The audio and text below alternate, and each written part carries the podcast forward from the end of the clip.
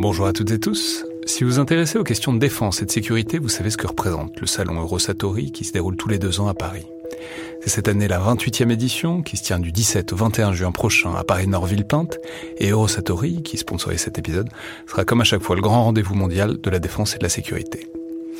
Je veux juste dire, c'est un événement que je trouve très étonnant, assez fascinant. J'y suis allé pour la première fois il y a deux ans pour l'édition 2022.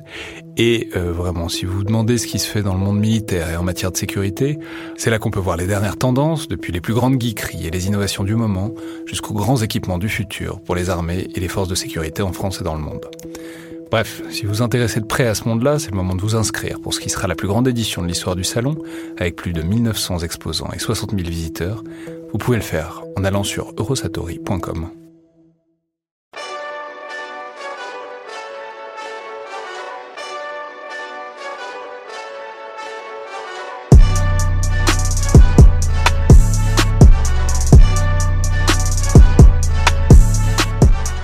à toutes et tous et bienvenue dans le Collimateur, le podcast de l'Institut de recherche stratégique de l'école militaire, l'IRSEM, consacré aux questions de défense et aux conflits armés.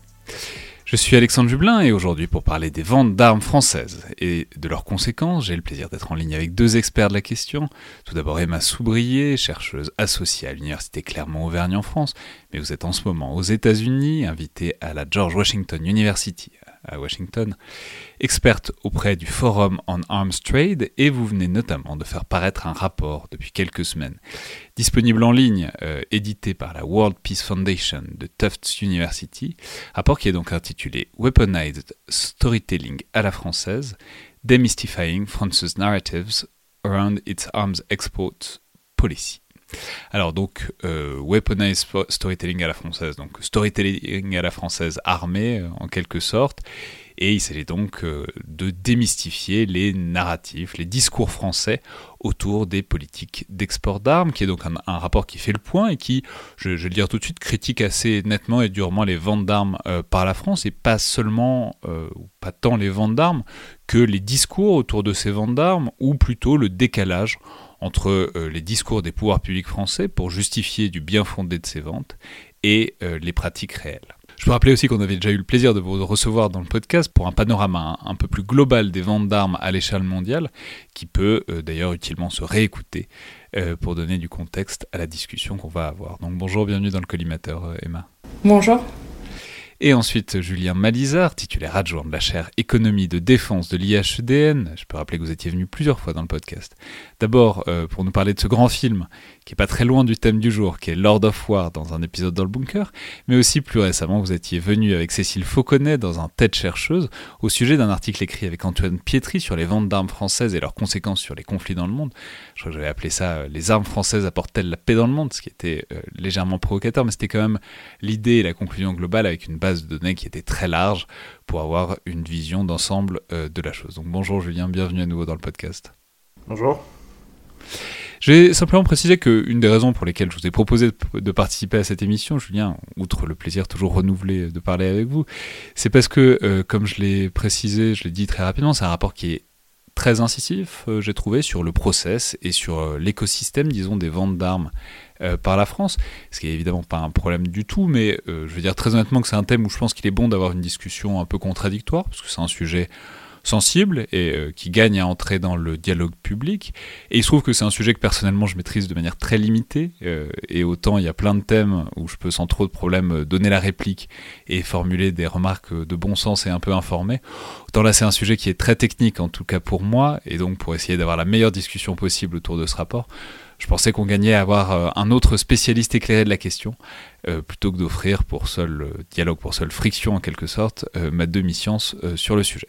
En plus, vous m'avez indiqué l'un et l'autre que vous aviez eu ce dialogue récemment dans le cadre d'un séminaire de recherche, donc je pense qu'il est bon d'en faire profiter un public peut-être un peu plus large.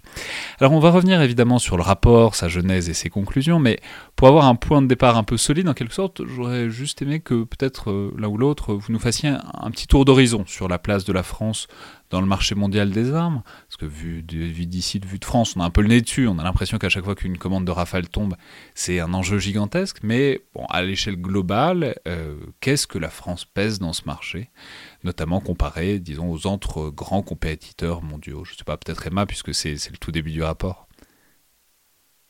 Oui, bien sûr, ben, merci beaucoup. Euh, on aura largement l'occasion d'y revenir, mais le rapport est moins incisif qu'il n'y paraît, mais on, y viendra. Euh, ce que je voudrais dire par rapport à la place de la France, en, en deux mots, c'est que euh, la place de la France n'a de cesse d'augmenter sur le marché euh, des armements à l'international.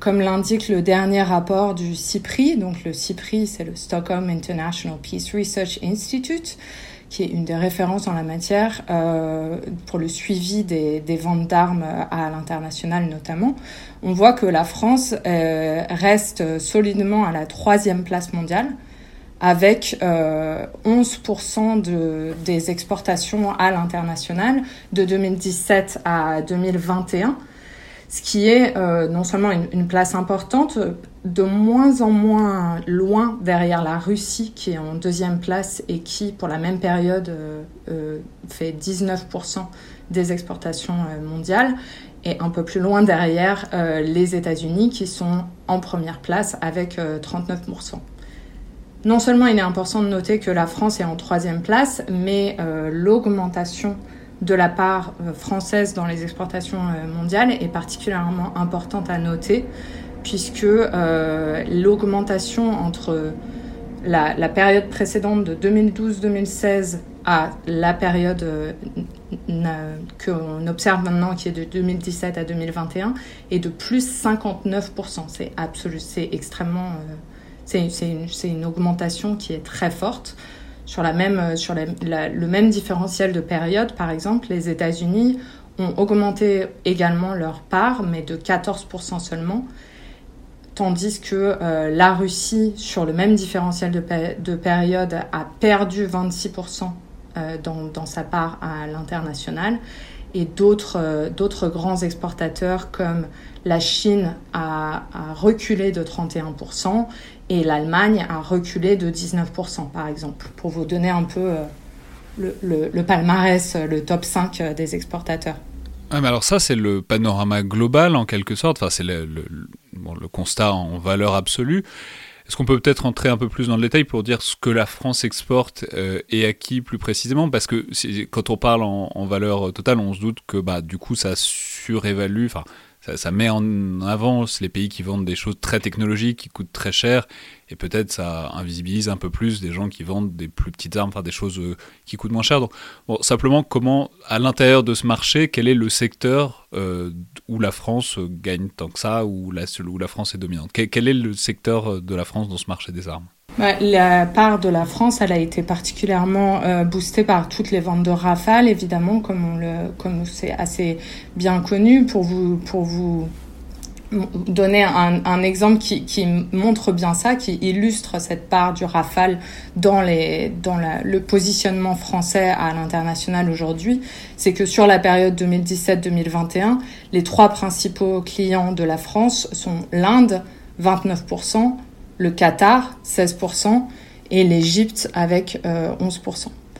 Euh, donc euh, trois, trois clients Rafale, euh, évidemment. Donc effectivement, ça va dans le sens de ce que vous dites, qui, qui a certainement des, des, une invisibilisation de certains autres secteurs où les exportations sont, sont de moins gros volumes, évidemment. Julien, je sais pas. Euh, pour euh, compléter la première partie de la réponse d'Emma, il y a un point qui me paraît extrêmement important de rappeler, c'est qu'en fait, euh, le marché de l'armement, il est très concentré sur les producteurs, c'est-à-dire que si on prend le top 5 des, des, fabricants, enfin des pays qui exportent le plus, on va avoir quasiment les trois quarts du marché en termes d'exportation. Euh, et euh, si on prend euh, États-Unis, Russie, on est quasiment aux deux tiers. Donc en fait, on, est sur un marché qui est très concentré sur deux pays. Là-dedans, la France est plutôt, c'est plutôt le, le grand parmi les petits, en fait, parmi tous ceux qui sont les fournisseurs résiduels de tous les clients qui importent des armes. En fait, la France, c'est plutôt le, c'est un peu le, fournisseur de rang 2 quelque part. Euh, donc ça, c'est un point qui me paraît important de rappeler, sachant que dans le même temps, on n'a pas du tout la même concentration du marché sur les importateurs. C'est-à-dire si on prend le top 10 des pays qui importent le plus, on est plutôt sur de l'ordre de 50-60% grand maximum. Donc en fait, on est sur un marché qui est euh, euh, un peu distordu quelque part. C'est-à-dire que techniquement, si on fait une analyse de marché économique stricto sensu, en fait, on va avoir quelque chose où on a très peu de pays qui sont capables de fournir des armes et beaucoup de pays qui vont avoir peu d'influence sur le volume, global. Et donc en fait, techniquement, c'est censé donner un pouvoir de marché qui est plus fort aux producteurs, puisque c'est eux qui sont quelque part en position dominante. Donc ça, c'est un aspect qui me paraît important de rappeler, parce que ça, je pense qu'on le verra dans la discussion, mais ce paradigme-là, où a priori le pouvoir de marché est plutôt entre ceux qui produisent, il est distordu, il va être, modifié plutôt en faveur des pays qui vont, euh, acheter, parce qu'il euh, y aura une intensité de la concurrence, en particulier européenne, euh, qui va faire que les pays européens vont avoir une pression à l'exportation qui va être forte. Et c'est vrai que ça a été rappelé, c'est-à-dire qu'on voit la, part de marché, les Britanniques ont vu leur part de marché diminuer, les Allemands aussi. Donc en fait, on va avoir quelque chose ici, une concurrence intra-européenne, qui va rendre le, marché un peu plus... Euh, en tout cas, transformer la structure du marché plutôt en faveur des pays importateurs, contrairement à ce qu'on aurait pu croire de prime abord. Et puis, les, chiffres qui ont été cités, c'est les chiffres du CIPRI. il y a toute une, il y a toute une, les chiffres du CIPRI sont un petit peu particuliers. Euh, c'est une mesure qui n'est pas, pas une mesure d'exportation euh, euh, standard quelque part. C'est, pas comparable avec des unités monétaires. Donc sans rentrer dans les détails techniques qui sont parfois un peu fastidieux, mais ce qui est intéressant de voir, c'est qu'en fait cette mesure, elle va accorder, elle va, elle va, en tout cas, elle va essayer de mesurer euh, les différences de technologie et essayer de mesurer et de donner la valeur en termes de prix le plus élevé possible pour les technologies les plus récentes. Et comme on est globalement, euh, la France exporte globalement des matériels qui sont de dernière technologie, bah, en fait, il y aura non seulement on va, exporter pas mal, en particulier dans l'aéronautique, mais en plus, l'effet il va être euh, surévalué, si vous voulez, par le fait que les prix tels qu'ils vont être mesurés par le CIPRI vont être être plus élevés pour les technologies les plus récentes que pour les technologies euh, passées. Emma, vous vouliez répondre à ça? Oui, je voudrais euh, rebondir sur ce que vient de dire euh, Julien. Ça me semble effectivement très important de noter ce différentiel entre la captation du marché par les producteurs d'un côté et la, moindre importance en, en, global de si on prend par exemple le top 10, en effet. Et, euh, et, sur ce point, sur, sur, le, sur ce que vient de, de mentionner euh, Julien, en fait, j'avais deux premières euh, remarques qui, sont, euh, qui sont un bon contexte à ce, qui, ce qui est abordé dans le rapport. C'est que, premièrement, quand on regarde spécifiquement la, France sur les 30 dernières années, de la même manière, il y a 50% de son marché qui est occupé en gros par 7 clients qu'on peut, qu'on peut identifier. Et un des points euh, du rapport qui sert un peu d'introduction, c'est de dire qu'en réalité, un élément de nouveauté parmi ces, ces clients, c'est que euh, contrairement à ce qui pouvait se passer avant 90, euh, aujourd'hui, de plus en plus de ces importateurs d'armement français sont directement impliqués dans des conflits armés, ce qui ce qui n'était pas vraiment le cas euh, avant, et on y reviendra, mais c'est un des points qui est valable en fait pour la France, mais plus largement euh, qui pose question justement sur les exportations d'armement à l'international, parce qu'il y a eu quand même toute une période euh, juste après la fin de la guerre froide où il y avait beaucoup d'exportations d'armement qui étaient euh, à des fins de, de stabilisation euh, et de, de défense, de, dissuasion, etc. Mais on n'avait plus vraiment euh, d'utilisation directe de ces armements dans des conflits armés et particulièrement pas par les principaux clients à l'international. Et vous avez vraiment eu une bascule il y a euh, un peu plus de dix ans qui a été beaucoup autour euh, du printemps arabe et on y reviendra évidemment mais euh, où, tout d'un coup vous avez vraiment un changement de paradigme. Donc je pense que c'est un point important à souligner.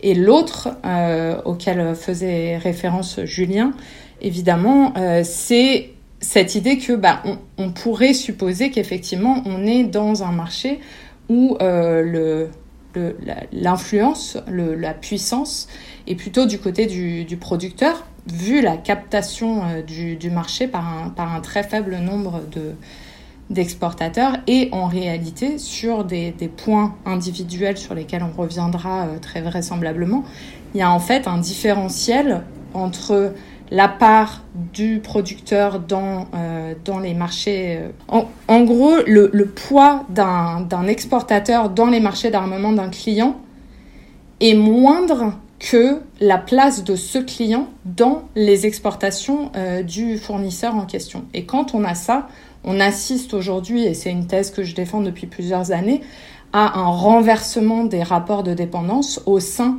des marchés d'armement à l'international. Et c'est valable pour certains clients de la France, mais en fait, c'est valable dans beaucoup de cas. Donc si je comprends bien, pour résumer, c'est euh, on voit euh, assez bien, on en reparlera, mais les pays dont vous parlez, c'est notamment les Émirats Arabes Unis ou l'Arabie Saoudite, qui sont des pays, voilà, qui en gros non seulement achètent des armes depuis longtemps, mais désormais s'en servent de plus en plus. Donc évidemment, ça a des conséquences sur ce que vous évoquez.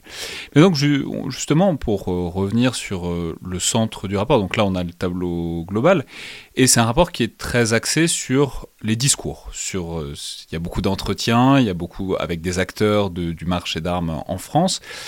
Et c'est une critique, alors vous allez nous dire à quel point vous, allez, vous avez dit déjà tout à l'heure qu'elle est moins acerbe qu'elle n'y paraît peut-être, en tout cas moi c'est l'impression que j'ai eu à la lecture, mais en tout cas c'est l'idée qu'il y a un narratif, il y a un discours autour de cette activité, autour de ce secteur d'activité, avec des raisons qui sont toujours invoquées, donc peut-être, euh, dites-nous quel est ce discours ambiant que vous vous attachez à, analyser, euh, à mettre en perspective peut-être, et du coup comment vous avez voulu euh, en faire l'objet du, rapport, c'est-à-dire comment on peut, mine de rien, en pointer les limites. Oui, ben, merci beaucoup.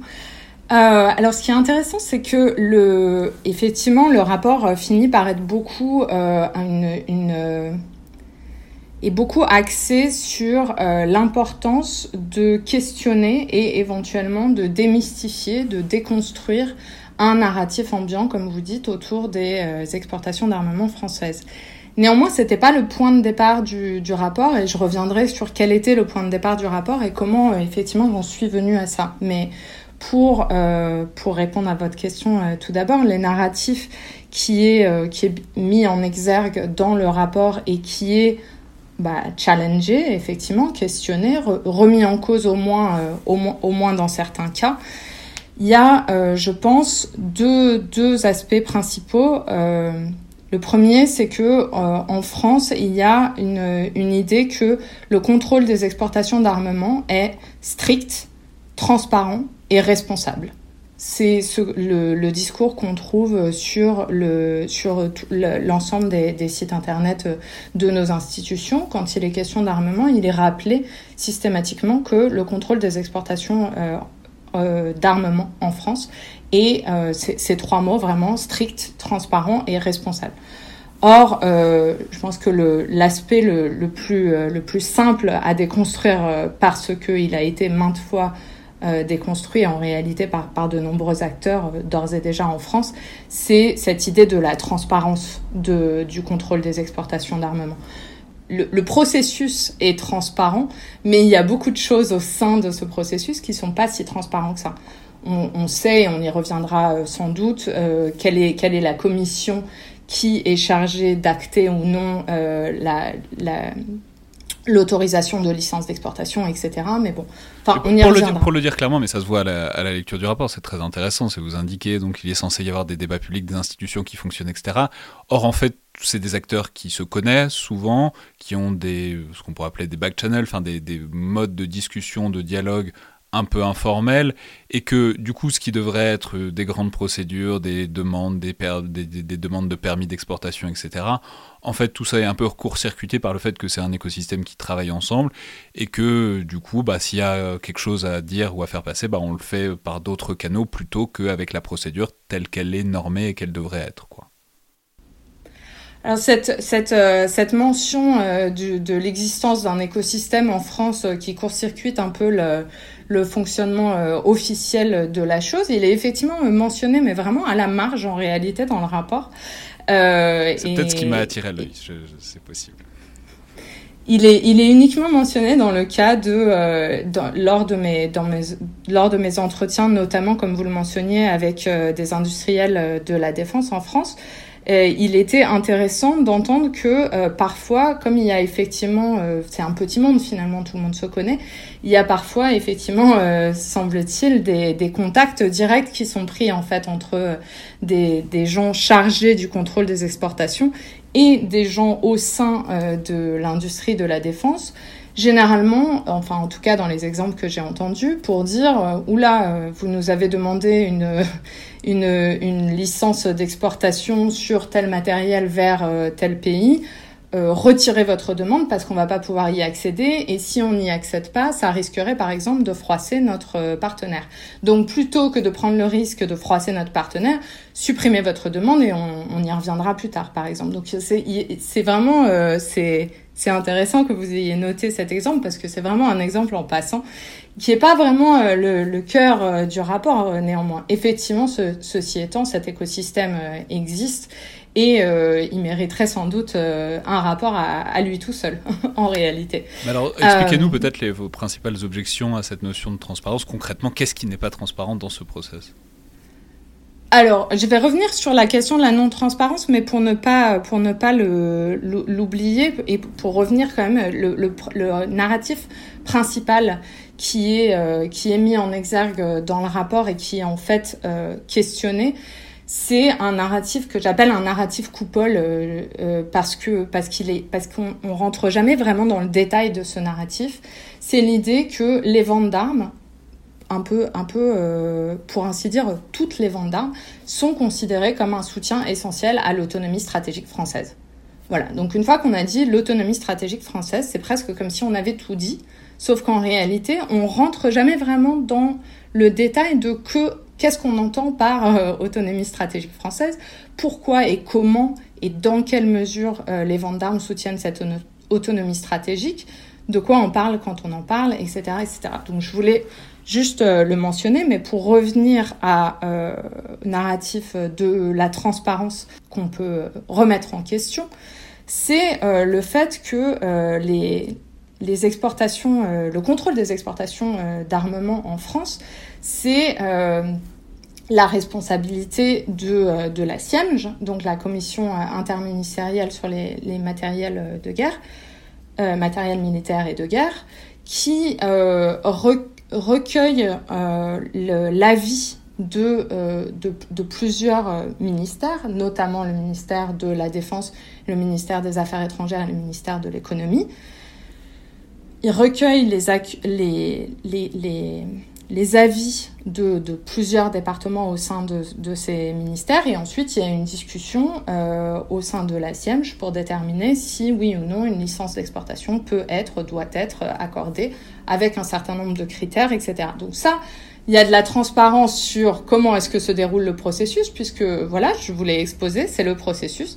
Néanmoins, là où il n'y a pas de transparence, c'est on ne sait pas, ces conversations se passent complètement à huis clos les rapports, euh, les comptes rendus de la SIEMG, sauf euh, quand ils sont euh, leakés, divulgués par des journalistes, ne sont pas connus. et donc, on ne sait pas qu'est-ce qui est à l'intérieur de, ces conversations, quels sont les critères qui sont retenus ou non, comment, comment sont mis en, en balance les différents critères pour ou contre une exportation d'un matériel spécifique dans une situation spécifique. Julien, sur cette euh, transparence, sur cette euh, opacité, donc euh, disons, de, tout ce processus institutionnel des ventes d'armes appliqué au cas français? En fait, effectivement, on n'a pas pas le résultat de, de, la SIEMG. on ne sait pas, pas observer précisément le, les, on observe une partie des décisions puisqu'on observe une partie des, des exportations. Donc, s'il y a eu exportation, c'est qu'elles ont été autorisées. On ne sait pas, par exemple, celles qui n'ont pas été autorisées. Où il y a quelques éléments qui nous disent sous quelles conditions elles ont été refusées, mais euh, c'est des critères euh, qui relèvent de la position commune, qui, est qui, est une disposition européenne de 2008-2009, euh, et qui tend à indiquer sous quels critères on peut refuser l'exportation. Et donc là, dans les annexes du rapport au Parlement, qui est publié chaque année, dans une de ces annexes, on a le détail des rejets que qu'Emma a évoqué juste avant. Et euh, on en a, euh, en fonction des années, entre 15 et 30 en fonction des cas, avec des... On ne, sait pas quel est le, on ne sait pas quel est le destinataire, on ne sait pas quel est le type d'arme, on sait juste qu'il y a eu un rejet. On, peut juste dire, et le qualifier en fonction de, ces critères de la position commune, il y en a un certain nombre. bien souvent, c'est le respect des droits de l'homme qui était jugé trop, trop critique et qui impliquait un rejet. Donc ça, c'est un premier aspect dans la transparence. Deuxième aspect, euh, le rapport au Parlement, c'est une mine d'or pour qui euh, accepte de le lire. Euh, c'est vrai que il faut aimer les chiffres. la manière dont vous le dites, ça a l'air d'être un club assez fermé. Oui, en fait, disons que il, y a il y a déjà un, travail de, compréhension de, du contenu. Parce que dans le rapport au Parlement, vous allez avoir à la fois les autorisations, donc les licences qui sont accordées, vous allez avoir le montant des prises de commandes, et ensuite il y aura les livraisons. Euh, sachant que c'est plutôt le chiffre des livraisons qui va, correspondre, mais pas toujours, euh, avec les chiffres du CIPRI dont on a parlé plus loin. Donc en fait, vous avez trois, trois données qui n'indiquent pas du tout la même chose. Euh, et là-dessus, donc là, il y a quand même un effort de transparence qui est louable, c'est-à-dire qu'on sait par pays et pour chaque année quel est le montant qu'on a soit autorisé, enfin, quel est le montant de prise de commande, quel est le montant des livraisons et quel est le montant des licences accordées. Sachant qu'on peut, peut accorder une licence, mais l'exportation ne peut pas avoir lieu. Euh, et donc, en fait, quand on regarde le montant des licences accordées, on est sur euh, quelque chose qui dépasse 100 milliards d'exportations. C'est clairement pas le volume exporté. Euh, donc, en fait, c'est pas cet indicateur-là qui va être très pertinent. Et ce qui est intéressant en termes de transparence, c'est que, en cet effort de transparence, il s'arrête là. on n'a pas, par exemple, le détail des matériels qui sont livrés par pays. Euh, et donc ça, c'est vrai que dans certains cas, et surtout par rapport aux narratifs qui, sont développés dans, l'article d'Emma, en fait, c'est clairement une difficulté. Parce qu'on peut dire globalement, par les grands contrats, on sait euh, ce qui s'est passé, euh, la France, ce qu'elle a exporté vers les, pays du Moyen-Orient, mais on va voir qu'une partie des détails, on va pas avoir des éléments par rapport au, à la maintenance, au soutien, aux services qui sont associés. beaucoup de choses qu'on ne va pas pouvoir mesurer. sachant que globalement, dans les exportations, quand on regarde les livraisons depuis une trentaine d'années, il y a un étiage bas qui est aux alentours de 4 milliards d'euros, globalement.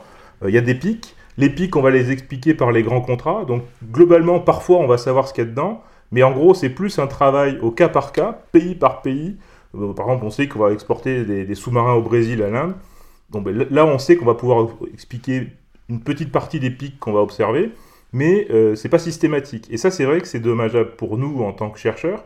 Quand on essaie d'identifier un certain nombre d'effets, euh, les matériels ne sont pas, euh, ne sont pas connus. le montant total des matériels exportés par type de matériel n'est pas connu. Et ça, c'est vrai que c'est un effort de transparence qui est encore en l'état insuffisant. Alors, est-ce que, pour revenir un peu à ce que vous expliquiez juste avant, Emma, sur euh, cette espèce d'expression englobante qui est euh, l'autonomie stratégique, dont on peut soupçonner que c'est pas totalement déconnecté de ce que vous venez d'expliquer l'un et l'autre, c'est-à-dire que dans une certaine mesure, euh, l'autonomie stratégique, ça c'est le discours aussi de la souveraineté, ce qui peut expliquer aussi un recours à l'opacité, ou en tout cas la non-nécessité de donner des détails parce que voilà, c'est la souveraineté, ce sont des secteurs sensibles, ce sont des choses qu'on préfère garder cachées. Euh, est-ce que vous, du coup, peut-être reprenez cette critique, en tout cas ces limites, à l'argument de l'autonomie stratégique, peut-être de la souveraineté euh, française sur ces questions-là de, de vente d'armes? Oui, bah vous avez tout à fait raison. Euh, évidemment que euh, ces questions de souveraineté et d'autonomie stratégique sont, centrales dans, euh, dans les raisons avancées par, les, ministères et par la SIEMG pour, invoquer ce, ce statut de, de transparence à, minima euh, questionnable sur ces, sur, ces, sur ces questions du fait de la sensibilité euh, de, de, ces, de ces sujets.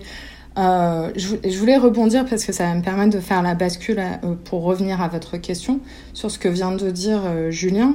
Il mentionnait notamment effectivement les critères de la position commune européenne qui valent vraiment comme, euh, comme feuille de route euh, des, de la France et du reste des pays européens dans leur appréciation euh, du, du, risque de, qui, qui, peut être lié aux exportations d'armement. Et c'était vraiment le point de départ en réalité du, du rapport. Je mentionnais tout à l'heure que, que le, le, point de départ n'était pas de, de, démystifier ces narratifs, ce, qui, ce, que le rapport se propose finalement de faire. Mais le, le, point, de, le point de départ du rapport, c'était en fait la première phase euh, du projet euh, qui est porté par Tufts University, par la World Peace Foundation, qui euh, travaille en réalité depuis deux ans sur un, sur un projet de recherche qui s'appelle Defense Industry, Foreign Policy and Armed Conflict, il y a eu une première phase euh, du projet euh, l'année dernière qui était portée par euh, Sam Perlow-Freeman, qui a rédigé un rapport qui était un rapport quantitatif, celui-ci, qui portait sur les 11 principaux exportateurs d'armement à l'international et posait une question très simple qui était puisque l'implication d'un pays dans un, conflit armé est pour beaucoup un critère qui suppose qu'on on, ne devrait pas exporter s'il y a un risque que le matériel soit directement utilisé dans des conditions qui provoqueraient davantage euh, d'instabilité. Donc il y, a, deux critères euh, en la matière dans la position commune euh, européenne spécifiquement qui sont que le, les États doivent refuser les licences d'exportation si le matériel est susceptible de provoquer ou prolonger un conflit armé. Ça, c'est le critère numéro 3 de la position commune et ou s'il y a un risque d'utilisation de manière agressive, euh, concrètement par exemple contre un, contre un voisin. Ça, c'est le critère 4. Donc, euh, tout ça pour dire que euh, l'utilisation possible en conflit armé et particulièrement dans des, dans des conditions qui seraient non conformes aux engagements internationaux des pays exportateurs est, est, censé être un, un point qui empêche l'exportation d'armement. Or, le premier euh, rapport de, Sam Perlo-Freeman montrait que, en fait, euh, quand on prenait les 11 principaux exportateurs euh, d'armement au monde, l'irruption d'un conflit armé ne changeait pas grand-chose, voire augmentait en réalité les exportations d'armement indistinctement de ces 11 principaux exportateurs d'armement. Et en fait, c'était ça le point de départ, c'était de dire, bah, c'est intéressant parce que, pour le dire un peu rapidement, cet état de fait pourrait euh, être considéré comme non surprenant pour certains exportateurs comme la Russie ou la Chine qui, euh, qui n'assortissent pas leurs exportations d'armement de conditions, que ce soit en termes de droits de l'homme ou en termes d'utilisation qui serait non conforme à des, euh, des engagements internationaux qui, pour partie, n'ont de toute façon pas pris. Euh, mais, euh, mais que c'est beaucoup plus étonnant pour des exportateurs comme euh, les États-Unis, la France, le Royaume-Uni, on pourrait citer l'Allemagne également, évidemment. Et, et donc c'est de là qu'est partie euh, la volonté d'aller euh, de, faire une étude de cas spécifique. En fait, si vous allez sur le site internet. Donc de comprendre pourquoi tout derrière, toutes ces positions de principe, en fait, la guerre euh, n'arrêtait pas les, les, ventes d'armes, avait plutôt tendance à les augmenter. Ce qui, je dois dire, d'un point de vue strictement économique, paraît de, bon sens. Hein. Plus on fait la guerre, plus on a besoin d'armes. Mais effectivement, qui s'oppose à quelques textes juridiques contraignants. C'est ça, exactement. Et donc du coup, je, je, je, je, voulais signaler que en fait, ce rapport est un des trois rapports qui sont une étude de cas spécifique. Il y a une étude de cas spécifique sur les États-Unis, une étude de cas spécifique sur le Royaume-Uni et une étude de cas spécifique sur la France. Et euh, comme euh, ça a été souvent euh, signalé, et ce sera peut-être une idée pour le futur, ce serait vraiment bien de faire un équivalent pour un pays comme l'Allemagne. Et donc sur, euh, sur cette question de, la, de cette expression un peu cache-misère, ou en tout cas euh, qui, qui, qui, fait écran un petit peu à la bonne compréhension des, des logiques de vente d'armes, d'autonomie stratégique, et disons les limites que vous voulez en pointer oui, mais pour, euh, un peu dans, le, prolongement de ce que disait euh, Julien, là encore, euh, sur la, non-transparence sur au moins certains aspects de ce qu'on peut trouver dans, cette mine d'informations, néanmoins, effectivement, qu'est le rapport au Parlement sur les, sur les exportations d'armement. il, n'est pas, il n'est pas précisé, par exemple, quels sont effectivement les matériels qui sont refusés et à qui. Mais par rapport à ce que je disais tout à l'heure, finalement, euh, on, peut comprendre évidemment le discours qui consiste à dire oui, mais euh, on n'a pas envie de mettre dans un rapport public qui sont les, les, pays à qui on a refusé des exportations parce que, et donc là on arrive directement dans cette, dans, dans cette idée de, puisqu'il y a l'autonomie stratégique qui est un point, mais il y a aussi un point extrêmement important euh, dans la position euh, française et dans la manière euh, française d'aborder ces exportations d'armement, c'est qu'en réalité, les exportations d'armement sont, sont, centrales dans bon nombre de partenariats internationaux de la France avec, des, pays comme les Émirats arabes unis, l'Arabie saoudite, l'Égypte aujourd'hui, le Qatar, qui sont un peu les quatre pays sur lesquels il y a beaucoup plus de, données euh, dans le rapport que j'ai écrit, parce que, des, parce que ça a été historiquement des clients extrêmement importants de la France. Et donc, quand, quand on voit la centralité des exportations d'armement dans ces partenariats internationaux, on comprend évidemment le discours euh, qui consiste à dire si jamais certaines des exportations qui ont été refusées étaient bah, justement pour euh, ces partenaires stratégiques, dans ce cas, ça risquerait de euh, les froisser. Or, en réalité, outre l'idée que les ventes d'armes soutiennent l'autonomie stratégique française, qui reste donc effectivement encore à, définir dans, un, dans, dans le détail, il y a cette idée que, euh, que, que les, les, ventes d'armes euh, ben, entretiennent ces partenariats internationaux. Julien, sur cette euh, obscurité de l'autonomie stratégique ben, C'est un peu le, Casper, autonomie stratégique. Qu'est-ce que c'est? C'est pas défini en fait. C'est un concept.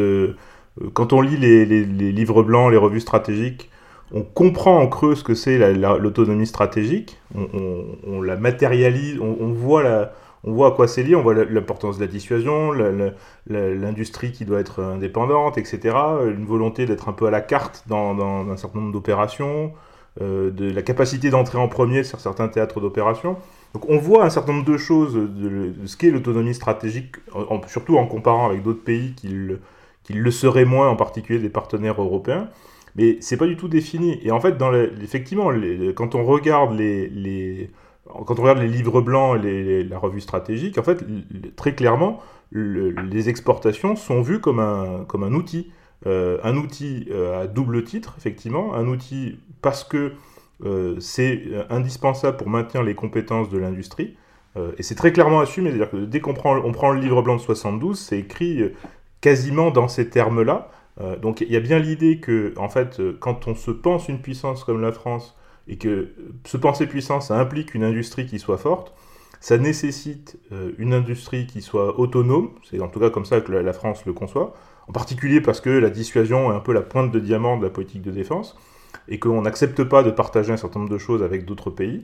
Euh, et en fait, si jamais on fait ça, ben, on est obligé de, créer quelque part des dépendances avec des exportations, et donc une façon de minorer ces dépendances qui peuvent être de nature industrielle, c'est aussi de choisir, en tout cas de déterminer euh, les clients vers lesquels on va exporter, et donc en fait être capable d'espèce de, de packaging quelque part, de dire je, je, je, vais aussi vous exporter des armes, je vais vous exporter un peu de la puissance parce que quelque part euh, j'ai la capacité de faire un peu partout dans les coins du globe, et, mais, euh, et, donc formalisons tout ça autour d'un partenariat stratégique ou d'une alliance formelle, etc.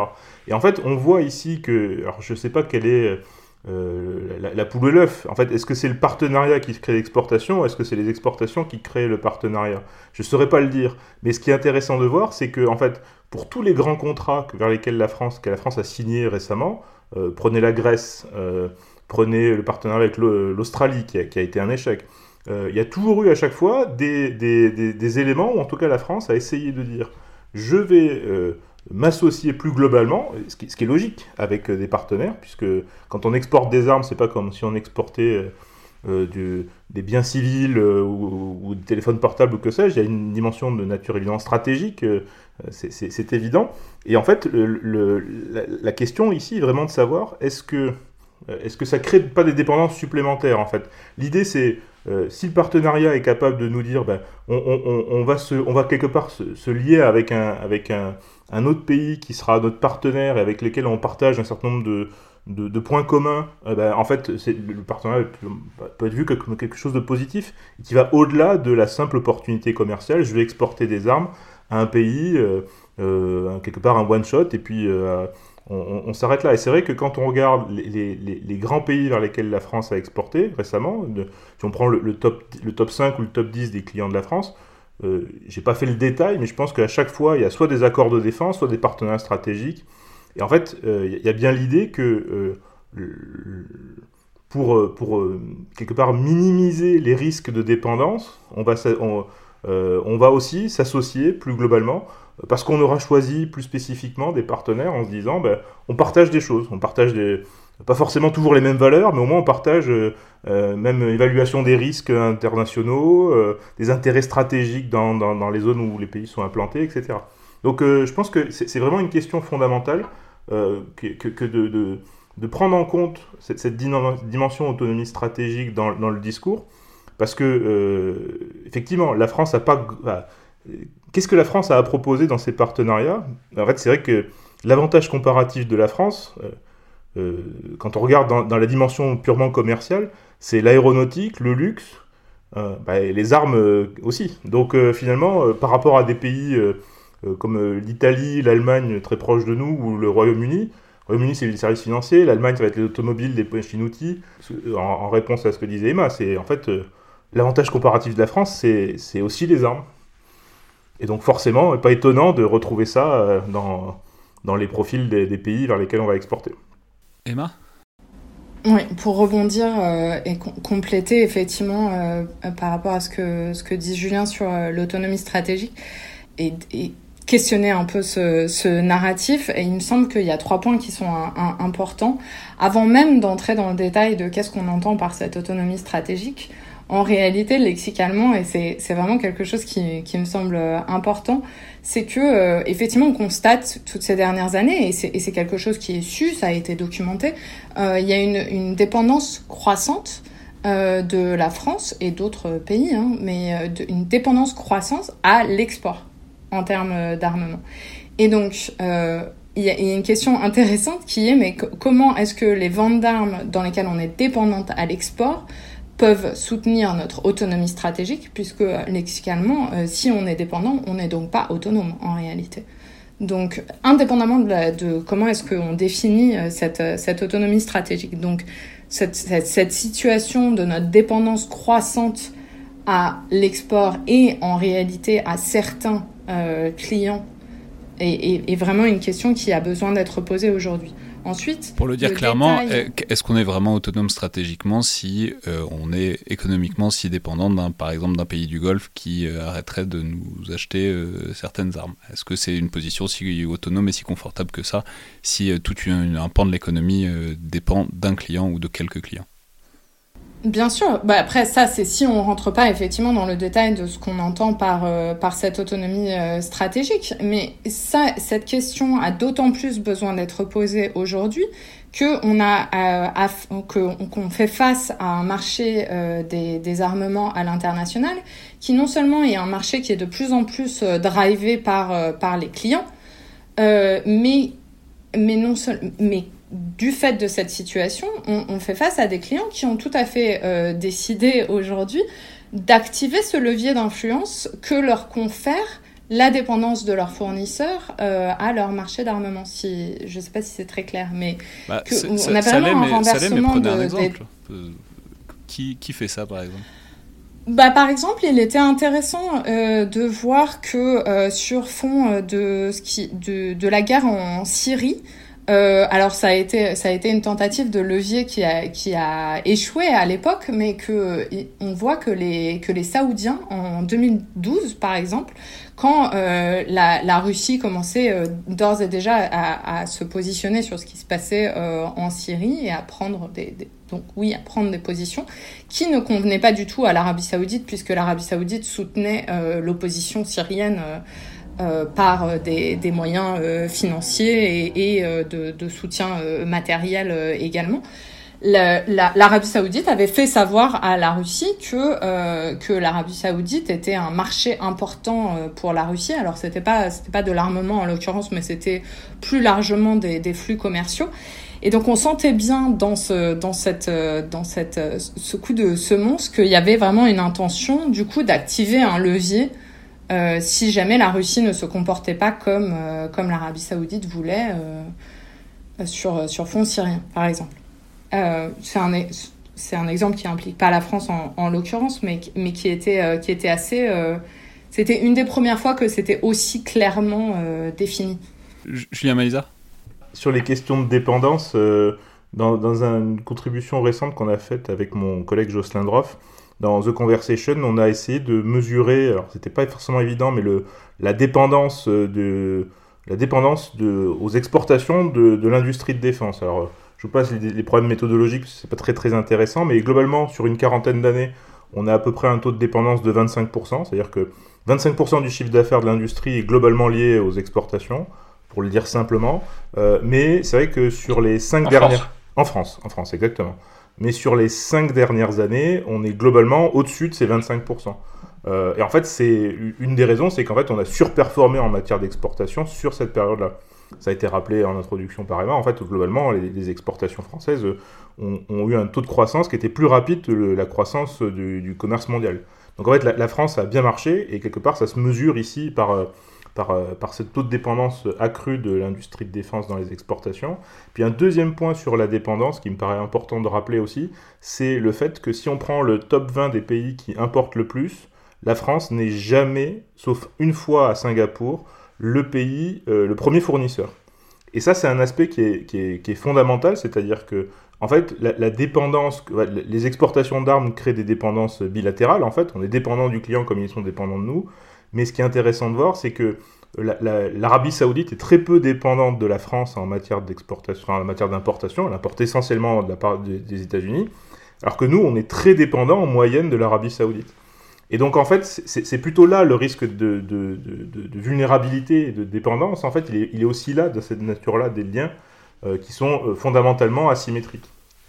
Ouais, donc c'est toujours l'histoire de ce rapport de force, c'est quand on vend des armes à quelqu'un, est-ce que on est, ce que vous nous indiquez, c'est que vu à qui on vend les armes et vu vu à qui ces, ces, acheteurs euh, les achètent, bah, on peut assez facilement euh, faire fluctuer, disons, beaucoup la place de la France dans leurs importations. Et du coup, c'est évidemment un levier euh, dans les négociations, que ce soit pour les armes, mais aussi dans d'autres secteurs. Et, et, du coup, pour, pour boucler, effectivement, je sais qu'il faut qu'on avance, mais, mais par rapport à cette autonomie stratégique, les deux, les deux points, c'est que, en fait, quand on creuse un peu plus dans les, dans les entretiens que j'ai eus dans le cadre de ce rapport, évidemment, j'ai eu des éléments de réponse de, de quoi parle-t-on et Julien le, mentionnait euh, déjà euh, tout à l'heure euh, en partie, mais il y a une idée de, nécessaire maintien des compétences sur, sur, certains, sur certains segments, certains secteurs, et également un, investissement constant dans la recherche et le développement pour notre industrie du futur, etc., etc. Ces, points-là, ils sont importants. Et en fait, un des arguments du, du rapport, et c'est un peu en ça que, que je, que je je considère que ce, que ce rapport est pas si critique. Il est un peu poil à gratter, si on veut, mais il n'est pas si, euh, si virulent que, euh, que ce que, qu'on, qu'on pourrait, euh, qu'on, pourrait croire, puisque, en fait, son argument, c'est de dire, on a besoin de démystifier, de déconstruire ce narratif coupole pour vraiment comprendre de quoi on parle, pour avoir davantage de latitude, pour véritablement évaluer si telle exportation à tel partenaire dans telles conditions et la meilleure manière de soutenir cette autonomie stratégique telle que bien euh, expliquée en termes de on a absolument besoin de maintenir ses compétences euh, à tel endroit en France, etc., euh, etc. Donc ça, c'est un des arguments. C'est de dire qu'en fait, ça, ça, ça nous permettrait d'être plus efficients dans nos, dans nos prises de décision s'il y avait euh, une, une, une, déconstruction, enfin une, une, davantage de transparence sur qu'est-ce qu'on entend sur l'autonomie stratégique. Donc c'est absolument pas... Donc ça, ça, je dis n'importe je, dis n'importe quoi, mais si par exemple on disait qu'il faut absolument vendre des chars d'assaut euh, à l'étranger pour maintenir une compétence, c'est intéressant de voir dans le détail de quoi est-ce qu'on a vraiment besoin, de voir dans le détail qu'est-ce qu'on vend vraiment et euh, quelle est la, perfusion précisément de ces exportations d'armes sur nos secteurs industriels, plutôt que de s'abriter derrière l'autonomie stratégique, ce qui fait qu'on cherche jamais vraiment à étudier euh, de quoi ce qu'on a réellement besoin de vendre pour maintenir un, équilibre économique viable en quelque sorte. Exactement, oui. En termes de, euh, de quelles compétences exactement on parle et aussi en termes de volume euh, du coup, pour, pour, pour mieux apprécier euh, ces, calculs. Parce que, en fait, le point de départ, quand même, enfin, ce qui est, ce qui est sous-entendu dans le rapport, c'est que il n'est pas question de dire que ça ne, ça ne soutient absolument pas euh, l'intérêt national euh, et l'économie nationale française. Et c'est important de le dire, d'autant plus que ça, c'est véritablement rappelé à plusieurs endroits dans le rapport. Euh, Aujourd'hui, en France, on est vraiment, quand, dès qu'on parle d'exportation de, d'exportation d'armes ou d'armes en règle générale, on fait quand même beaucoup face, euh, malheureusement, à deux communautés qui ont tendance à pas du tout se parler sur les questions des, des, des, des exportations d'armes notamment et de la production d'armes. Parce que pour le dire un peu succinctement, on a l'impression qu'il n'y a que deux communautés en France. Euh, une communauté qui est pour les ventes d'armes, n'importe quelle vente d'armes, parce que ça soutient cette espèce de narrative coupole de l'autonomie stratégique qui n'est pas vraiment euh, définie. Donc il faut surtout pas euh, bah, se poser des questions sur le détail et dans quelle mesure ça vient effectivement soutenir cette autonomie stratégique et l'intérêt national français. Et euh, à, l'opposé, une, une, communauté qui serait complètement opposée aux ventes d'armes, à toutes les ventes d'armes, pour, pour d'autres raisons, qui sont pas en réalité celles qui sont avancées dans le rapport. Et en fait, le rapport, une de ses recommandations, c'est qu'il y a besoin d'ouvrir un espace de débat. Globalement, ce, ce serait un dialogue euh, acharné industriel contre antimilitariste alors que euh, c'est pas c'est pas c'est pas là-dedans que vous essayez de vous placer. Ben, pas du tout. Mais d'ailleurs, c'est intéressant de voir que euh, que de voir que en fait, euh, et heureusement, les gens vont au-delà et lisent le rapport et se rendent bien compte que c'est ce n'est pas du tout de ça dont il s'agit. Mais c'est vrai que la première réaction euh, au rapport, euh, parfois, hein, je l'ai entendu hein, autour de moi, c'est que les gens se demandent ah mais du coup, Emma, vous nous avez écrit un, un rapport qui dit que vendre des armes c'est mal. Et euh, donc ma réaction à ça, c'est de dire bah non, évidemment pas, quand même euh, un peu de, un peu de. Je, je, ça fait un moment que je travaille euh, dans ces milieux et évidemment le, le propos de ce rapport n'est pas de dire que vendre des armes c'est mal. Euh, ou de dire qu'il faut absolument diaboliser certains partenaires parce que parce que il, il n'est pas question de faire affaire avec eux pour raison X ou Y. Et ça, ça me permet d'ailleurs de rebondir sur l'autre point que je voulais avancer, qui était qu'une des recommandations euh, du rapport, c'est justement de, dire qu'il est nécessaire aujourd'hui, à mon sens, de se poser la question de cette centralité de, des armements dans nos partenariats stratégiques et de dire qu'il est, qu'il est vraiment important de décentrer la question des armes de ces partenariats stratégiques. Parce que la viabilité, euh, pas la viabilité, mais la pertinence et l'importance de ces partenariats stratégiques n'est pas ce qui est remis en cause euh, dans le rapport. La manière dont c'est mené et la centralité des armements au sein de ces partenariats est ce qui est, euh, ce qui est questionné. À mon sens, le fait de décentrer euh, la, question des armements de ces partenariats internationaux nous permettrait de regagner une marge de manœuvre dans notre politique et dans nos rapports avec ces partenaires internationaux qu'on n'a plus nécessairement trop aujourd'hui. C'est-à-dire, si je comprends bien, si on pouvait un peu plus isoler la question des ventes d'armes de notre grande architecture stratégique mondiale, euh, ça permettrait d'éviter de garder euh, ces questions-là sous clé parce qu'on ne peut pas, on peut pas entrer dans le détail sous peine de divulguer, de, sous peine de, toucher d'un peu trop près à euh, ces grands trucs structurants qui font la position de la France aujourd'hui.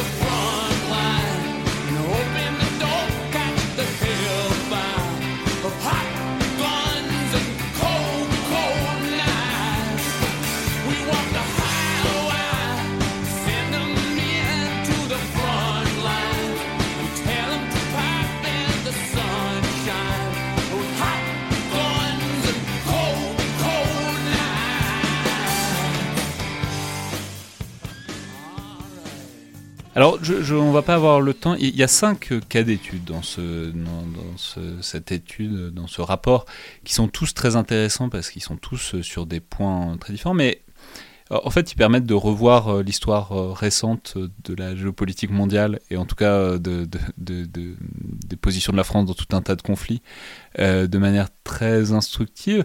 Alors, je vais dire rapidement les cinq c'est l'Ukraine, mais 2014-2015, la Libye, donc 2011 et après, la Syrie à partir de 2011-2012, Yémen à partir de 2015, et évidemment, au-delà du Yémen, c'est les Émirats arabes unis notamment, qui sont partie prenante dans la guerre au Yémen, et euh, les Philippines qui, sont un cas encore très intéressant parce qu'on y pense moins et du coup euh, c'est tout on en dira j'espère un mot tout à l'heure. Mais le, premier qui m'a peut-être euh, c'est le premier que vous citez et c'est assez bien fait parce que parce qu'on s'y attend pas. C'est l'Ukraine la Russie et évidemment autour de 2014-2015 la question de euh, ce qu'on appelait à l'époque les BPC, euh, désormais les PHA, euh, donc les classes Mistral, ces gros navires qui sont qui à l'époque appelés des, donc, bâtiments de projection et de commandement, aujourd'hui des porte-hélicoptères amphibies, qui sont des bâtiments de commandement, de coordination que la France devait vendre à la Russie. Mais c'est là que c'est intéressant, c'est que intuitivement, on se dirait que c'est le cas parfait de, bon bah voilà, la France qui a respecté ses principes de on voulait bien être partenaire avec la Russie, on voulait bien avoir une relation, et puis la Russie fait quelque chose d'impartenable, euh, la, Crimée, le Donbass 2014-2015, euh, et du coup on les a pas vendus ces portes-hélicoptères, on les a vendus à euh, l'Égypte, qui est un pays par ailleurs irréprochable, mais on, y reviendra peut-être. Donc dites-nous pourquoi c'est malgré tout contre-intuitif et pourquoi cet exemple-là ne prouve pas, enfin ne, va pas dans le sens dans lequel on le présente habituellement, n'est peut-être pas une démonstration absolument éclatante euh, de la France qui respecte euh, des, valeurs et des questions de principe sur euh, ses ventes d'armes. Mais c'est, exactement ce que, ce que vous venez de dire. Je commence par celui-là parce que c'est vrai que lors de tous mes entretiens et de, des lectures que j'ai faites dans le cadre de, cette, de ce rapport, cet exemple des, des Mistral, il, est vraiment mis en avant comme justement la preuve que bah, il y a des critères et qui sont respectés. Or en fait quand on quand on creuse euh, bah, à travers les entretiens que que j'ai pu avoir euh, et des, des, certaines certaines lectures, on se rend compte que euh, l'irruption du conflit armé, en l'occurrence, et les conditions dans lesquelles ça s'est passé, n'était pas n'était pas le facteur déterminant pour pour suspendre cette cette vente d'armes. Euh, en réalité. Et s'il y avait besoin d'un exemple pour, euh, pour, le, pour le prouver, euh, entre, entre guillemets, c'est ce qui a été, ce qui a été mis sur la place publique par Disclose en mars. C'est-à-dire qu'il y a certaines livraisons qui ont été continuées à la Russie en dépit de la mise en place de l'embargo en 2015, euh, jusqu'en 2020 en réalité. Alors, Évidemment, euh, il y aurait besoin d'aller regarder dans le détail bon, de quel matériel est-on en train de parler. On ne fait pas exactement la même chose avec un Mistral et avec euh, un système pour, euh, de, de, vision nocturne. Néanmoins, il a bel et bien été montré comment ces équipements, par exemple de, vision, de, vision nocturne, avaient, avaient permis ou pouvaient aider la Russie euh, aujourd'hui dans, son, engagement euh, en Ukraine. Donc ça me semble, c'est un peu, ce, dont il est question dans cette étude de cas. C'est de dire en fait, c'est censé être l'exemple parfait qu'il y a, quand même des fois où il y a quand même une fois où au nom d'un embargo, on a, arrêté, on a annulé un contrat. Mais en réalité, ce qui est intéressant, c'est que euh, l'embargo à l'époque, et c'est ce dont, enfin, j'invite évidemment nos auditeurs de toute façon à aller lire euh, dans le détail ces études de cas. J'espère qu'elles sont effectivement aussi euh, aussi passionnantes les unes que les autres que ce que vous venez de, de dire. mais ce qui est intéressant, c'est de voir que la France, à l'époque, y compris dans la négociation de l'embargo, avait négocié que c'était valable euh, ce ne serait, cet embargo ne serait pas valable pour les contrats qui avaient déjà été signés. Ce qui signifie que, en fait, pendant un temps, euh, il a été question que c'est que les Mistral, que le, les Mistral soient, euh, soient effectivement quand même euh, livrés. Donc en fait, au départ, ils ont été il n'y a, pas eu une annulation du contrat, mais il y a eu un, délai qui a été mis, un wait and see. On attend de voir euh, comment est-ce que euh, les choses se, développent. Mais bon, concrètement, euh, il aurait même pu, il, aurait même été possible en, réalité pour la France de livrer ses Mistral. Bon, elle se serait très vraisemblablement mis à dos beaucoup de ses partenaires européens. Mais, mais techniquement, légalement, c'était encore possible. Et on le voit bien d'ailleurs dans le fait qu'il y a d'autres armements, enfin d'autres matériels militaires qui ont continué d'être livrés parce que le contrat avait été signé précédemment, avant l'embargo. Julien, peut-être sur ce cas qui est euh, assez emblématique, enfin qui, est un bon, cas, euh, parce que c'est une affaire qu'on connaît bien et qui représente, qui est certainement très symbolique de cette opposition entre logique économique et euh, position de principe stratégique, au moins dans la dernière décennie.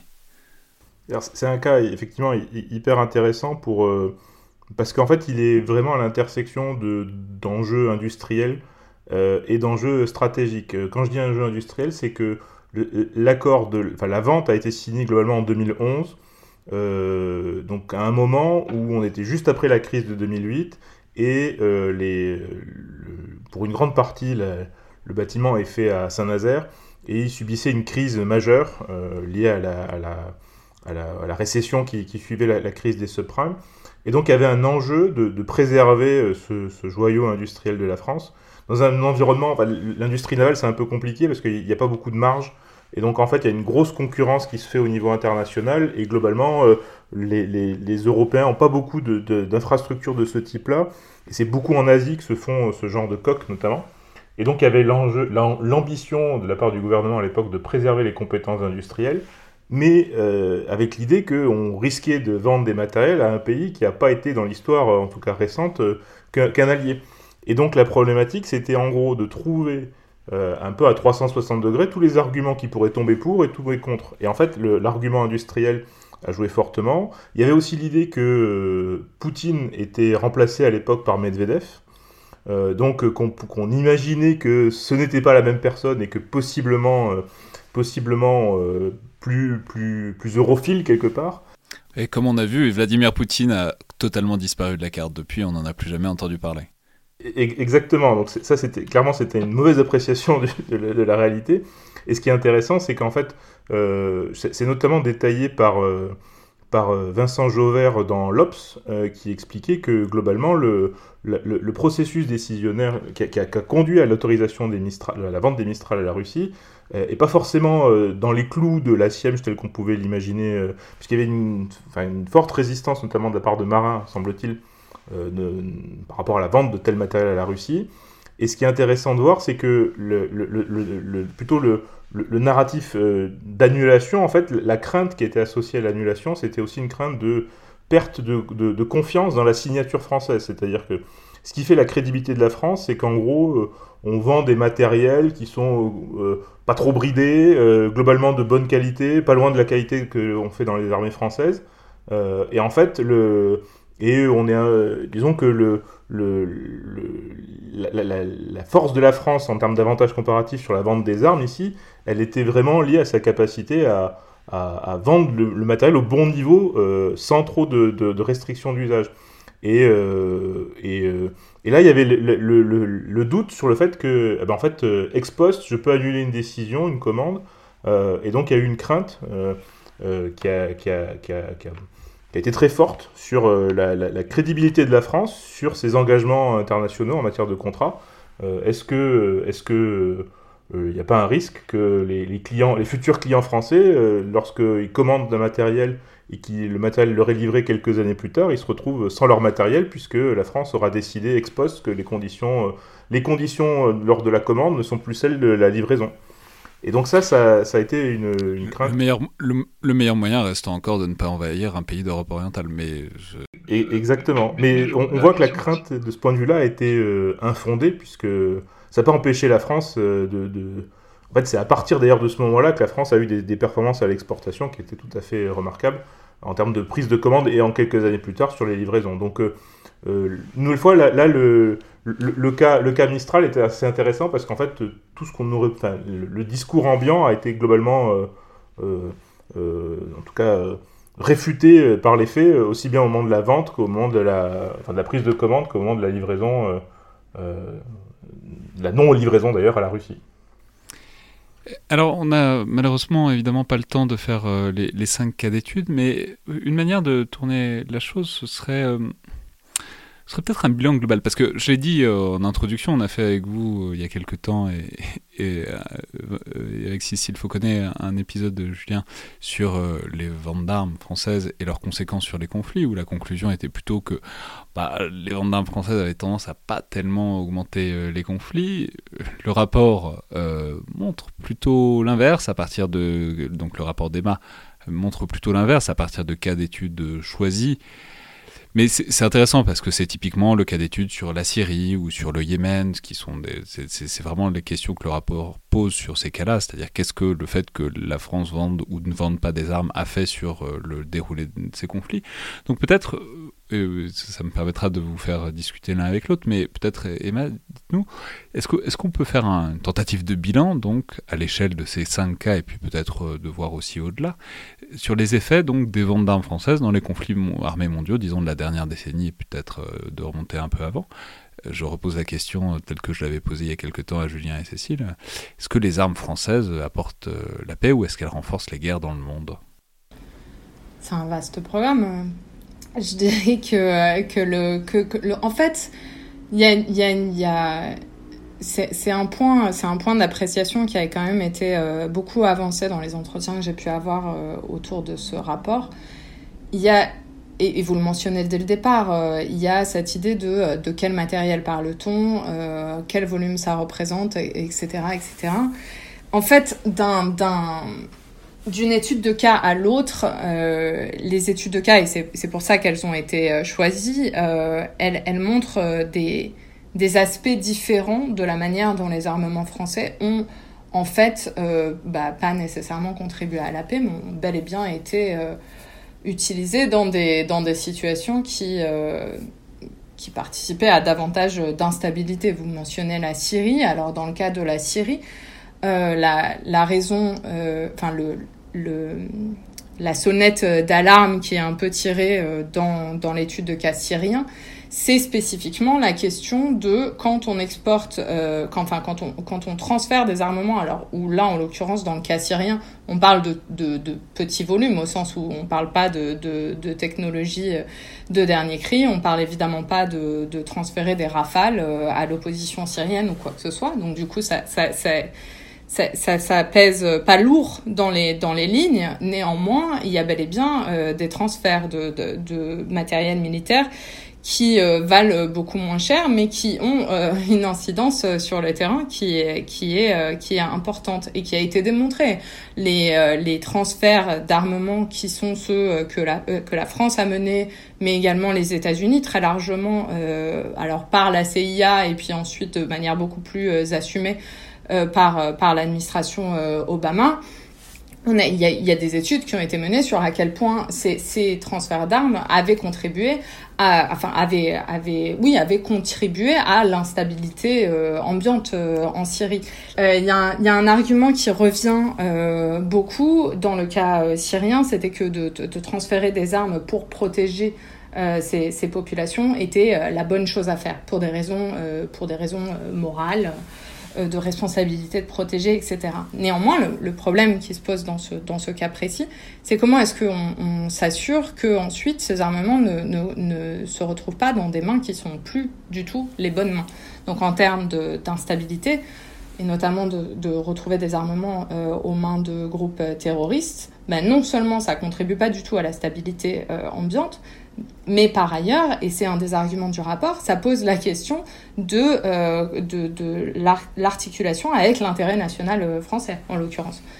Donc, ça c'est, pour un des exemples. Euh, après, il y a, y, y a, un point qui est, qui est difficile et qui est, et qui est mentionné dans le, dans le rapport, c'est qu'en en fait, il y a certains des, des, armements dont il, est, dont il est question, alors là, en l'occurrence, même des, avions de combat qui ont été utilisés dans des, dans des conditions qui ont contribué à l'instabilité. Alors là, je pense à la Libye et à l'utilisation euh, aux frappes euh, émiriennes euh, en Libye, qui se sont faits euh, parfois dans des conditions non conformes aux engagements internationaux de la France en l'occurrence, mais là, ça pose question parce qu'en fait, euh, on peut considérer, si on s'en tient au texte de la loi, que euh, typiquement euh, les, les, les, armements qui étaient exportés à l'époque n'étaient pas ceux qui étaient directement utilisés, puisque par définition, ceux qui étaient directement utilisés, c'était des matériels que les Émirats possédaient déjà, puisque la France les avait déjà vendus il y a X temps. Et, et donc voilà,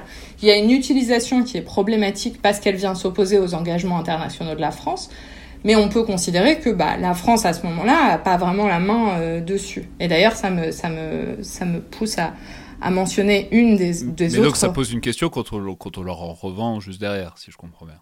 Ben, c'est ça. En fait, euh, ce qui pose question, euh, c'est euh, comment est-ce que c'est possible que cette, que cette question ne soit abordée à aucun moment, ou peut-être qu'elle l'est, mais derrière des portes closes, parce qu'on en revient toujours à cette question de la non-transparence.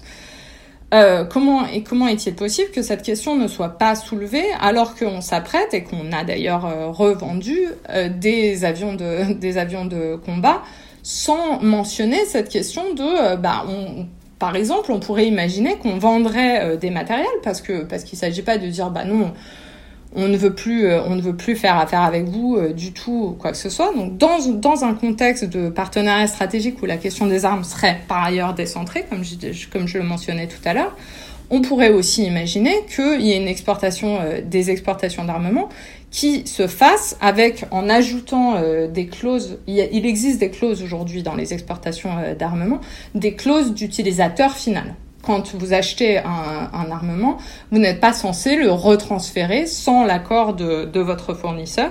Vous n'êtes pas censé le retransférer ou le donner à, euh, à un utilisateur final qui, qui, ne serait pas celui qui a été déterminé par euh, le fournisseur. Un des arguments du rapport, c'est de dire, ben dans ce cas, pourquoi est-ce qu'on n'augmenterait pas la responsabilisation de nos clients en ajoutant à ces clauses d'utilisateur final et d'interdiction de retransfert, etc., des clauses d'utilisation finale? Donc, typiquement, euh, indépendamment de il y a combien de temps on aurait exporté, euh, bah, disons, des avions, de, combat, si ces avions de combat sont tout d'un coup utilisés dans des conditions non conformes à nos engagements internationaux, ce qui est quand même important, parce que du coup, on se retrouve avec du matériel français qui est utilisé dans des conditions non conformes. Ça pose question.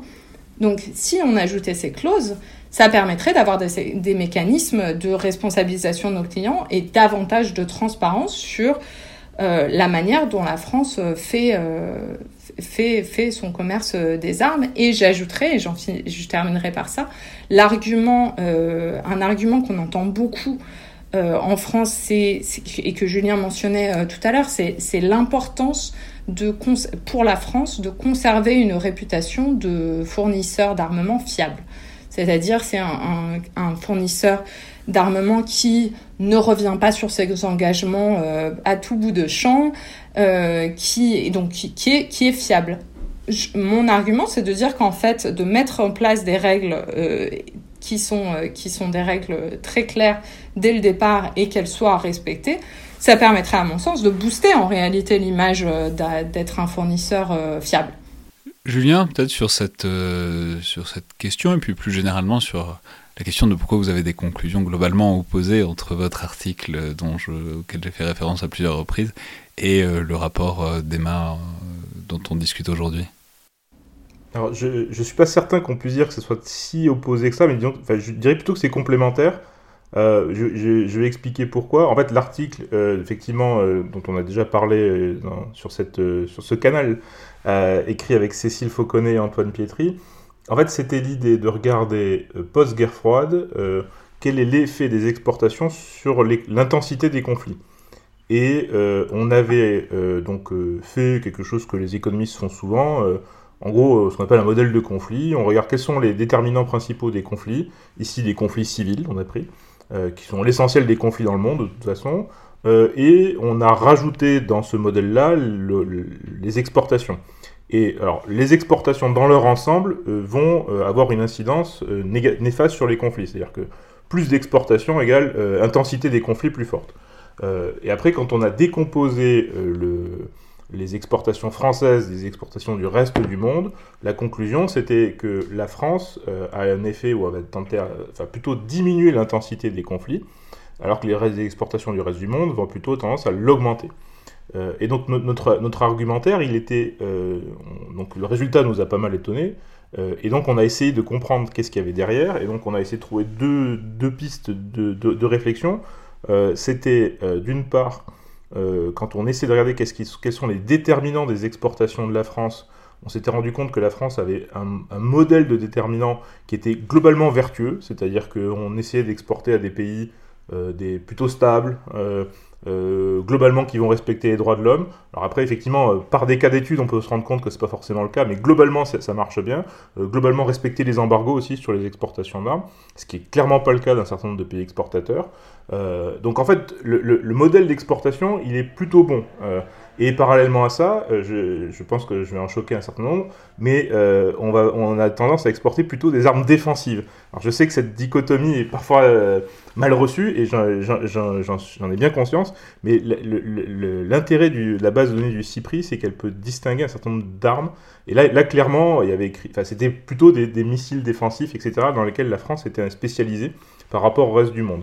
Euh, donc je ne vais pas rentrer dans les, débats, dans les débats, je pense que ça serait une émission à part entière sur le sujet, et donc euh, je ne vais pas rentrer dans les détails, mais clairement, euh, c'est ça les résultats principaux de l'étude. Par contre, elle s'arrête en 2014, c'est-à-dire que le travail d'Emma, il est plutôt sur les dix dernières années. Donc en fait, déjà en termes de timing, on n'est pas tout à fait sur la même chose.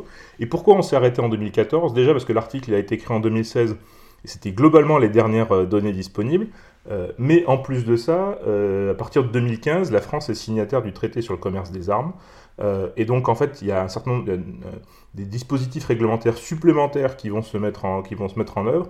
Et donc, techniquement, en fait, le, travail qu'on avait fait avec Cécile et Antoine mériterait d'être actualisé, et justement pour regarder est-ce que oui ou non, en termes de, est-ce qu'il est qu'il y a quelque chose de différent avec l'application du traité sur le commerce des armes ou pas? On, mesure bien que c'est assez complémentaire, et c'est un peu ce qu'on disait déjà tout à l'heure, il y a aussi un truc de contexte géopolitique qui a changé, et pour prendre certains des destinataires principaux des armes françaises, qui sont, bon bah voilà, c'est les pays du Moyen-Orient, c'est euh, l'Égypte, les Émirats, l'Arabie Saoudite, etc. C'est des pays qui sont beaucoup plus intensément engagés dans des conflits depuis euh, une dizaine d'années qu'ils l'étaient auparavant. Euh, que ce soit euh, en Libye euh, ou au Yémen, bon, pour prendre disons les, deux principaux, peut-être en Syrie aussi indirectement, et que donc ça peut expliquer une, la, différence des résultats. Il, y a aussi un enjeu statistique, c'est-à-dire que nous, en fait, le conflit en Syrie et au Yémen, ça va être une observation ponctuellement mélangée au milieu d'un certain nombre d'observations où il se passe, il n'y a pas de conflit, etc. Donc en fait, le, statistiquement, l'effet ici des études de cas qui, sont relevées, en fait, euh, euh, on va mettre une, focale très forte sur ces, sur ces études de cas, là où nous, statistiquement, ça va être un point parmi tant d'autres. Et donc ça va noyer l'effet, global en fait. Vous voulez dire, Julien, que qu'on parle jamais des trains qui arrivent à l'heure, ni des exportations d'armes de la France euh, qui vers des pays où, qui, sont plutôt stables ou que ces exportations d'armes ont tendance à stabiliser. Que donc c'est la différence entre prendre l'ensemble des exportations d'armes de la France et de se concentrer sur quelques cas qui peuvent, euh, mais de manière éclatante, ça, ne change rien au fait que c'est représentatif et que c'est important, mais qui peuvent euh, accentuer plutôt sur les déficiences que sur l'ensemble du panorama.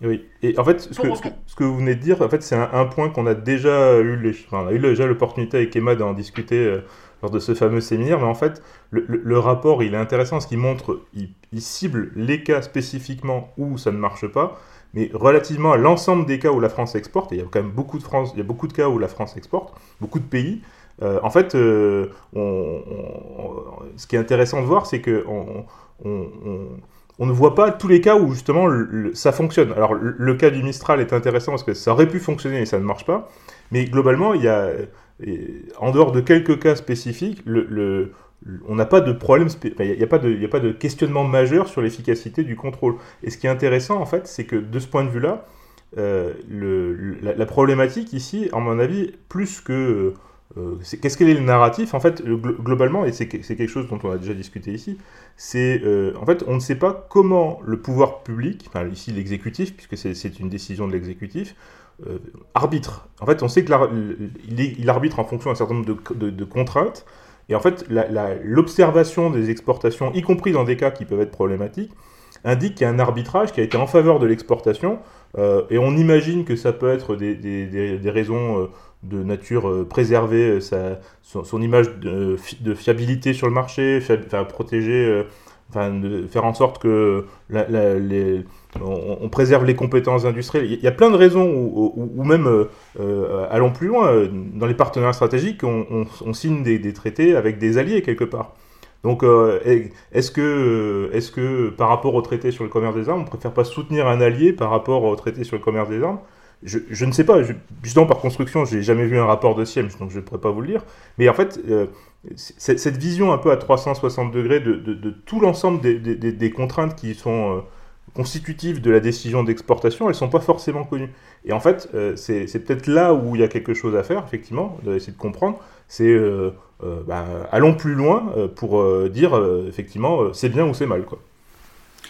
Et peut-être vous vouliez vous rebondir sur toutes ces armes françaises qui pourrissent au fond d'entrepôt au lieu d'être d'être utilisées néfastement et, qui ne sont pas par construction inclus dans ce rapport. Alors, oui, effectivement, je voulais, je voulais surtout rebondir sur, sur je pense que c'est important effectivement de noter la complémentarité des travaux statistiques qui donnent une vision globale et euh, un choix très net qui est fait dans ce rapport de, de regarder les, les, exemples précis où ça n'a pas fonctionné parce que ça permet d'aller regarder ce narratif et de, de dire c'est, c'est important d'aller, d'aller le déconstruire. Encore une fois, pas le déconstruire euh, par, par euh, velléité un peu stérile d'être critique, mais pour faire avancer les choses dans le bon sens.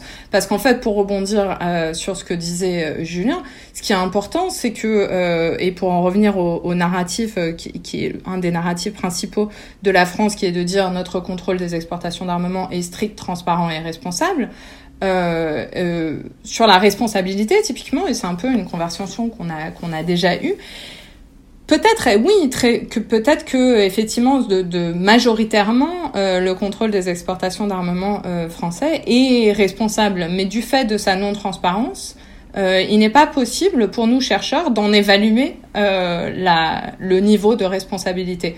Donc c'est pour ça qu'on se retrouve un peu forcé d'avoir bah, ce que j'espère être effectivement une complémentarité de, de points de vue pour, de dire, pour dire effectivement dans sa globalité, on peut considérer qu'il y a, il y a quand même, euh, et, et on peut s'en féliciter, une, une, une, en majeure partie une, une forme de responsabilité. Néanmoins, certes, en allant regarder dans le détail, on se rend bien compte qu'il y a, il y a quand même de certains, un certain nombre de cas où ça coince et où ça coince et où ça permet cette étude de, ces études de cas un peu plus spécifiques, de là où ça ne fonctionne pas, nous permettent de euh, nous poser des questions sur comment fait-on pour améliorer encore plus euh, les, les processus. Quoi. Au demeurant, pardon, et au, de, et au demeurant, je voulais compléter en disant que euh, je pense que ce serait, enfin, ce serait vraiment hyper extrêmement intéressant d'avoir euh, une mise à jour euh, de, votre étude, euh, Julien, parce qu'effectivement, euh, quand on regarde sur la dernière décennie, c'est noté dans, le rapport, on, se rend quand même compte que plus d'un tiers des clients de la France étaient en fait impliqués dans des situations de conflit et dans des, de, manière parfois non conforme à nos engagements internationaux. Et donc peut-être ça remettrait un peu, enfin ça, ça changerait peut-être les conclusions de, votre étude. Et toute dernière question, j'aurais aimé vous interroger sur, euh, euh, un peu à, chaud, à brûle pour point, sur euh, la situation actuelle, bah, c'est-à-dire les deux observateurs avisés des exportations d'armes que vous êtes. J'aurais aimé vous interroger donc sur, sur l'Ukraine et sur la séquence médiatique et diplomatique et stratégique qu'on est en train de voir. C'est un truc quand même très très étonnant, puisqu'on a tous je pense qu'on partait tous d'une image au moins mitigée, au moins ambiguë sur les exportations d'armes, avec l'idée que on vend quand même des armes à des gens et que bon, ça peut tuer d'autres personnes. Et là, on se retrouve dans une séquence médiatique continue où on a l'impression qu'il y a un soutien incroyable pour des, des, des fournitures d'armes, des livraisons d'armes euh, à l'Ukraine, et on se met à s'extasier à chaque nouvelle euh, nouveau lot de missiles anti-chars qui se dirigent euh, vers euh, l'Europe de l'Est, ce qui est un truc euh, tout à fait étonnant. On a l'impression qu'il y a un changement d'image de la vente d'armes, de la fourniture d'armes, qui est assez, qui est assez inédit. Est-ce que, que vous en pensez l'un et l'autre? C'est ça m'évoque deux, deux points de deux éléments de réponse. Le premier, c'est que, à mon sens, c'est pas du tout euh, nouveau euh, que la couverture médiatique euh, en France s'extasie des exportations d'armement.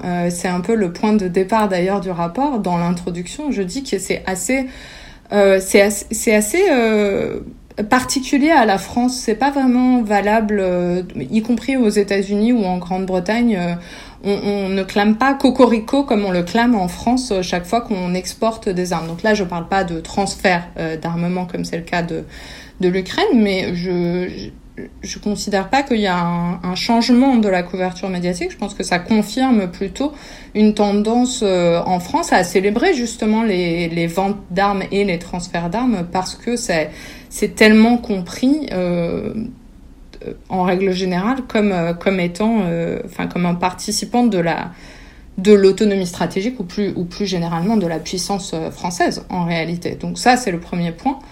le deuxième point, c'est que je pense que le, ce à quoi on assiste aujourd'hui, ça me fait penser euh, le plus, pour m'en référer au, rapport, à ce qu'on a pu voir euh, dans le cas syrien. Alors, évidemment, il y a avec d'énormes différences parce qu'il ne s'agit pas d'acteurs euh, d'acteurs non étatiques. on n'est pas dans une situation de, de, de conflit civil, etc. Donc, à prendre avec des pincettes, évidemment, ce parallèle. Mais le parallèle que je que je mettrais, c'est cette cette ce réflexe euh, qui, qui, est tout à fait compréhensible de se dire euh, ben, c'est important de donner des armes à, à, à des populations, euh, enfin à un pays pour se défendre contre une agression. Donc pour rebondir un peu aussi sur le point que mentionnait Julien sur le fait que la France a tendance à à doter euh, ses, ses, partenaires d'armement euh, défensif, sauf quand c'est pas utilisé euh, de manière défensive, comme ça a été le cas de l'Arabie Saoudite au Yémen, par exemple. Mais bon, ça c'est pour mentionner, pour un peu confirmer l'importance de mettre en place des clauses d'utilisation finale quand les matériels sont pas utilisés comme ils sont censés être utilisés. Mais pour revenir sur sur l'Ukraine, euh, la question qui se pose, euh, c'est celle qui partiellement s'était posée en Syrie, de comment est-ce qu'on maîtrise, dans une situation euh, de conflit euh, telle que celle-ci, où se retrouvent les, armements in fine. On sait à qui on les, on les transfère, mais dans quelle mesure ensuite ces matériels peuvent passer de main en main et contribuer sur le long terme à une instabilité qui est absolument pas maîtrisée, c'est une question importante à poser. Et d'ailleurs, en Ukraine et ailleurs, puisque enfin, les Stinger et les Javelines et toutes autres sortes de choses, peut aussi euh, circuler à travers les frontières. Et euh, il faut. Ce serait intéressant d'interroger les mécanismes qui sont en place ou pas pour contrôler euh, leur, leur utilisation en ce moment. Intuitivement, on a l'impression que c'est pas forcément la priorité du moment, mais, mais sait-on jamais.